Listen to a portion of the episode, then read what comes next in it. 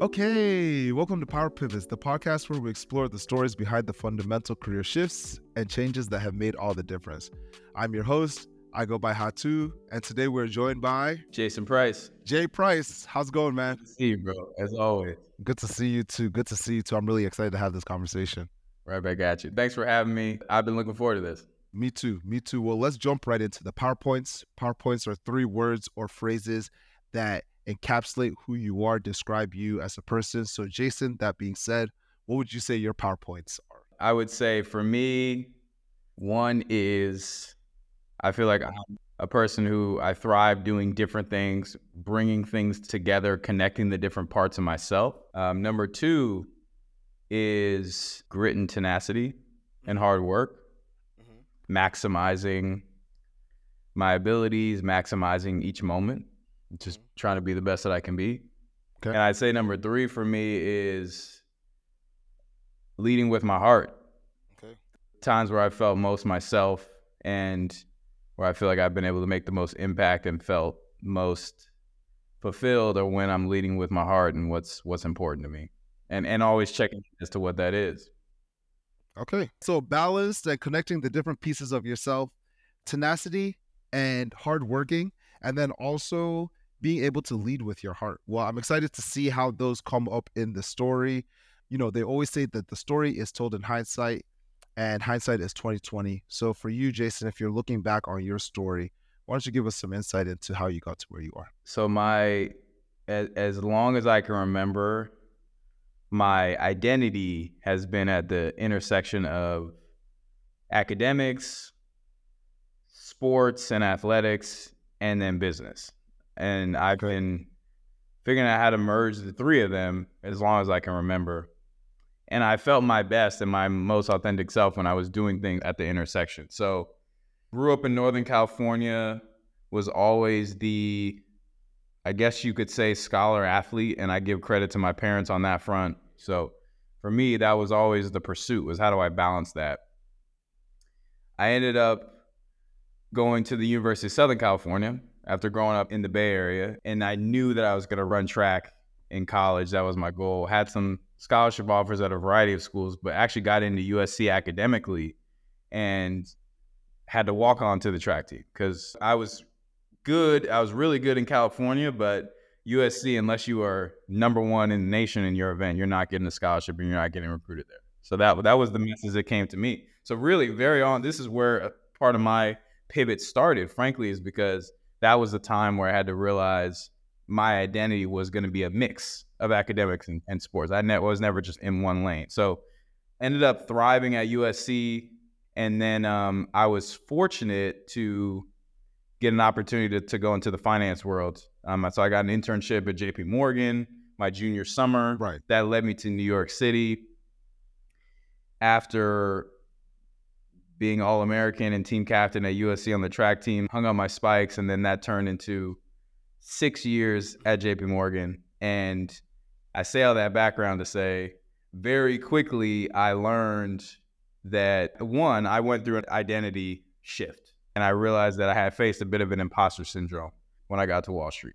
And that was, hey, am I good enough to be here? You know, am I just the quote unquote the jock, the dumb jock? I, I feel like I had to overcompensate for the fact that I was with lots of Ivy League kids. I was the athlete. That was the persona that helped me. But at the same time, I tried to get away from that because I wanted to be a business guy. I wanted to be a business leader. I wanted to be a finance professional. And and even more than that, I saw my teammates and people I competed against struggle right. in that transition. That transition is tough. Transitions for everyone, as as we know, it's a human thing to transition and changing your identity and evolving. It's very difficult, and the athlete experience is a really unique one because you spend so much time on your sport.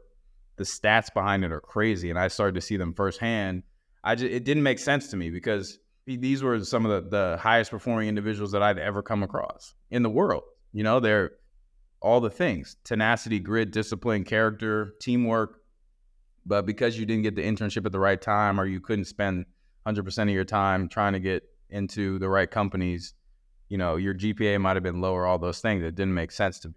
Um, that that led me to realize I lean more tech and entrepreneurial. Um, and I ended up going to Harvard Business School. And at HBS, I started a program that we called Crossover into Business, which was an academic experience for professional athletes that have played pro for a certain amount of time and a way to expose them to the business school environment and give them mentorship from current students and think about what could the rest of their life look like post sports ended up being an incredible program and experience. We developed partnerships with all the major sports leagues. I've had hundreds of athletes go through it. And i realized there was a massive opportunity to help athletes but also help companies and access this talent pipeline that a lot of times was different than recruiting a non-athlete. And there's such an opportunity for that non-traditional talent source to be activated. I learned a lot of the stats behind it which were just insane two-thirds of college athletes graduate without a good job unemployed underemployed 90% of college athletes don't set foot in their career services center which is just mind boggling me because the incentives aren't there. It's just a lot of schools um, are structured in a way where that isn't the route. So really started to get into this. I just saw there was a lot of opportunity in that space. I then transitioned into tech and we can talk about where it's going now. But that's really the root of it for me. This was me realizing, hey, I feel like I'm in a unique position to potentially help solve this problem because of the experiences I've had. Yeah. So you went into tech after business school and now you're again being led by the heart like you're focused more so on helping with this transition tell us a little bit more about like how you decided to make that pivot and how you've been able to do it so crossover in the business that we created ended up being an incredible program for harvard mm-hmm. but me as jason probably could have been more thoughtful with how i structured it you know mid 20s i never saw myself as necessarily an entrepreneur. I liked the business environment, but I never saw myself necessarily as an entrepreneur. Right. And I'm generally a trusting person. So in a place in academic environment like Harvard Business School, I shared this idea with a lot of folks. I mm-hmm. partnered with people on campus. I partnered with professors. I did a lot of those things. I think the lesson that I learned is it gets a balance between ask for help and you have to be open with with your idea and find the right people who who align with your values. But at the same time, it's your vision and and you you kind of have to explore and do that in a place where you can manage the vision. And I think I did that at first in more of an exploration and then before I knew it, I was creating something that was very beneficial for for Harvard, um, but I think didn't necessarily fully fulfill the vision that I had thought about and had really kind of developed in myself. You know, Harvard and many big organizations, they're all about, they have their goals, you know? So I think my advice and perspective is it, it, when you're being entrepreneurial in a big institution that has an incredible brand, at the end of the day, it's about what furthers that brand and what is their bottom line. And I think you have to keep that in mind when you're creating and you want to solve a problem because you have to do it in a way that solves the problem and you can use big organization to accelerate that, but you have to be thoughtful with that creation. Yeah, absolutely. Okay. All right. And I think that you touched on something that's really important because I think a lot of times when folks are in business school or they're applied to school, there's a lot of talk about how school is a great place to be able to experiment and explore. And I usually ask about this point when people are making their pivots, and you mentioned NextPlayU, which we're going to dive into a lot more. I usually ask about the resources that people use to make their pivots, but it's very clear that your business school experience and the organization that you started was really one of the biggest resources that you used in being able to try and test out that idea, right? So I guess from a NextPlayU standpoint, and I guess start by explaining a little bit more about what you're doing at NextPlayU, because that's the pivot that you've made right now. What are some resources that you've used to be able to make that pivot happen? For sure. I spent a few years in different startups in the consumer retail space, different types of software, and then went to Salesforce, the large enterprise software company, worked on partnerships and business development there. And as I authentically told my story and people saw that I was really trying to create impact and help athletes and help companies, people helped me along my journey to do it. So I ended up meeting a variety of folks, one of which is an individual by the name of Ryan Nece, who runs a venture capital firm called Next Legacy Ventures. Mm-hmm. He's a former collegiate and then NFL football player, was a defensive back, actually the son of NFL Hall of Famer Ronnie Lott. And he runs this venture capital firm, Next Legacy. And a lot of the athletes that I worked with through the, the Harvard program and other parts of my life were part of his community. I think he saw what we were creating and the heart that I brought to it.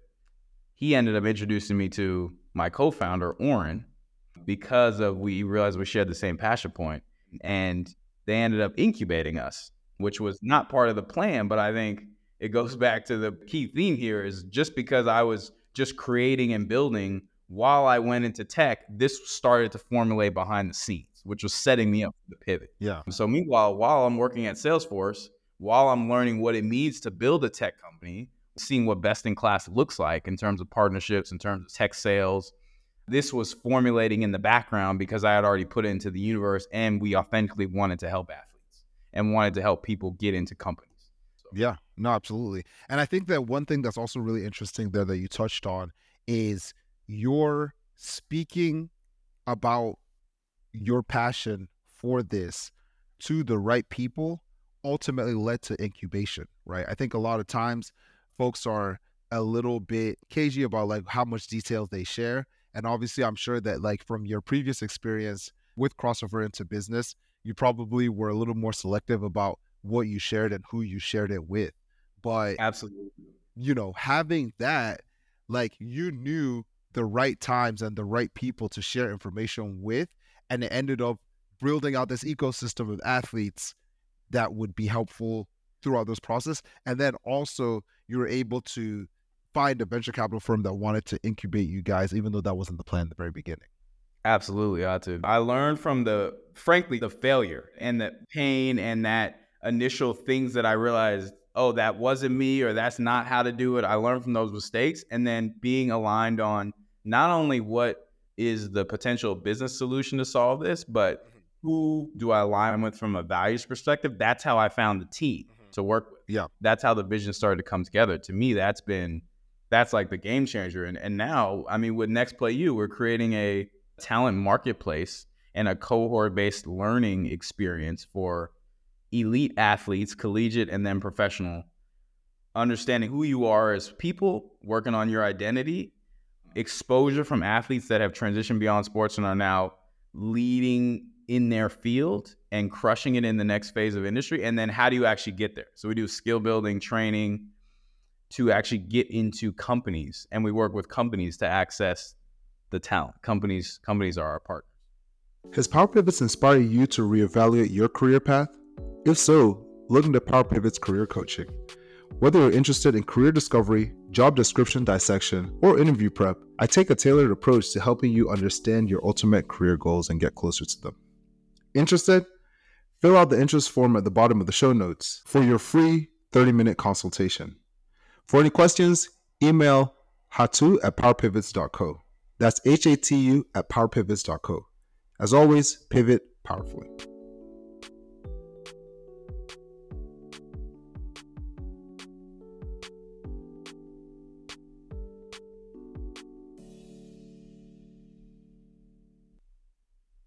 from your standpoint, obviously you've pivoted into this like full time. You've left Salesforce, and this is something that you were working on before. You kind of set the stage for it, and now you've jumped in with two feet and two hands and everything, right? So I guess talk to me a little bit more about that. Like, how has that been crucial? How does it feel different? You know, as I understand it, you're COO. I'm sure that you wear a bunch of different hats as, as well.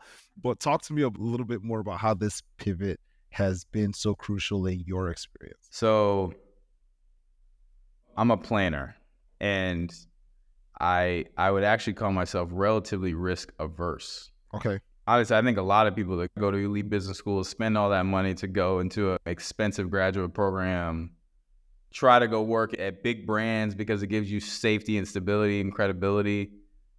A lot of those folks are relatively risk averse. I, have never seen myself or necessarily wanted to be a serial entrepreneur.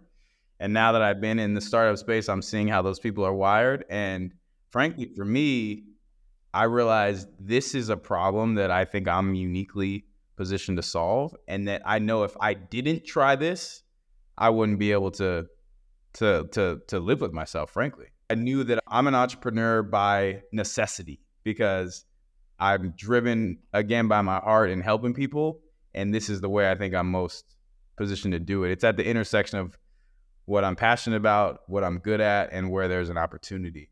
But with that being said, the process to do it has been it hasn't it hasn't been easy. I think I learned one setting yourself up financially takes some time. I was working at Salesforce at least 2 years while building this on the side, acquiring the skills and positioning myself financially to be able to take that leap. Yeah. Both from raising capital as well as my own personal financial situation. So that that was a big one, and, I, and that's been a lesson that I would tell to all entrepreneurs is throwing it all in and going all in. Yes, that's great, but I think you got to cover your downside slash you got to cover your own means because being in a position where you're stable enough to be creative and be able to drive forward is critical. Mm-hmm. I think otherwise you're not being your best self. So I've had to learn that for myself, and that included raising capital while I was working another job, while doing yeah. things on the side, all the things. So yeah, that's how I set it up for me, and that's how this process has been. Yeah, there are two things that I wanted to highlight that you said there. It's like the first being you felt compelled to try, right? I think a lot of times when people talk about entrepreneurship, it, they glamorize it of like, oh, you know, this is just something that I really want to do, and they view it as an alternative to like working for somebody else and something of that nature. But you, you mentioned like, listen, I'm a risk averse person, but this is something that like I could not live my life and know that I never gave it a real shot. So I think that that's an important part of like making a pivot. It's like something that you're compelled to do, and like you almost feel like you don't have a choice but to do it. And then the other aspect is like just like your approach to entrepreneurship, right? I think a lot of times that the stories that we hear are about people just doing the most drastic things, and those are the ones that always come to the top. But there are realistic approaches to entrepreneurship, like having tested this model out on a different scale at a certain point, right? Building up the network, using professional experience, right, to understand the skills that you would need to run a company, to do fundraising, being able to, you know, tap into the network of different individuals. Those are things that end up just being so important in this journey, setting yourself up financially as well, right? Those are things that are so important in this journey. And those are almost ways that you're able to de risk the process without taking anything away from actually being an entrepreneur. Absolutely. If you had to give yourself advice, right? And let's just say advice from like before you made your pivot into next play and after, what is some advice that you would give yourself? Early on in my time at JP Morgan, I literally remember, you know, I'm an analyst. You're working all all times of the day, all times of the night. I started having these ideas around what I saw my life and career being. It was literally, it was almost like inception in my brain. It, it sounds it sounds crazy, but in retrospect, you'd be in your thoughts and you'd be working. I might be the only one in the office. And I literally started just writing things down. And every conversation I had that pushed me along this path of thinking about, hey, what's the intersection between sports and business? And I called it the vision. So I have this long running Google Doc that I called the vision. Now it's hundreds of pages. And these are thoughts that I would have, things I read, people I spoke to. And for me, the lesson I have to myself is as that was happening, I think that was a great thing for that self exploration. Yeah. But I think the sooner that I could tap into what is authentically me and how do I find the tools to unlock what this vision is inside myself, as well as set myself up career wise, financially, etc., to do that. And don't worry about proving that I'm someone else to somebody or trying to do the cool thing or the impressive thing or build my resume. Like all that's great, but it's more important to build and do the authentic things. And that vision doc is really what drove me to do it. And I realized I was all within myself. So that's the advice I would give is like, find that thing, find what you can be the best at, and then set yourself up career wise to do it. I've been getting there, but it took me a little bit of time along the way. Yeah, absolutely. Awesome. What would you say at this new point? What would you say is the most exciting part for you? Our number one value and focus at NextPlayU is helping athletes on their journey and helping them have authentic outcomes for them. So for me, now that our early cohorts are now starting to really perform and outperform, they're getting promoted, they're they're getting new jobs now, they're making our partner companies really successful, and they're finding their new identities and they're finding fulfillment in their new arena. Seeing that happen and and hearing those athletes come back and speak to new cohorts of folks as well as just thrive in a new arena and evolve themselves beyond sport there's no feeling like it. We're really building a community. Yeah. And for me that's that is what it's about a lot of times i don't know that it makes sense to be just creating something from zero. But i think if, if you know that's what you're supposed to do or you can't not do it and you're uniquely qualified to do it that's what i would recommend. And now seeing the athletes performing seeing them in a position to then go back and help their communities is a, is a really key important way to do it. Jason thank you so much for sharing all your wisdom with us. Hatu, it's a pleasure man. Um, pleasure. Pleasure all, always always thank you brother and thank you all for tuning in please remember to like and subscribe for more most importantly, pivot powerfully. Be well, everyone.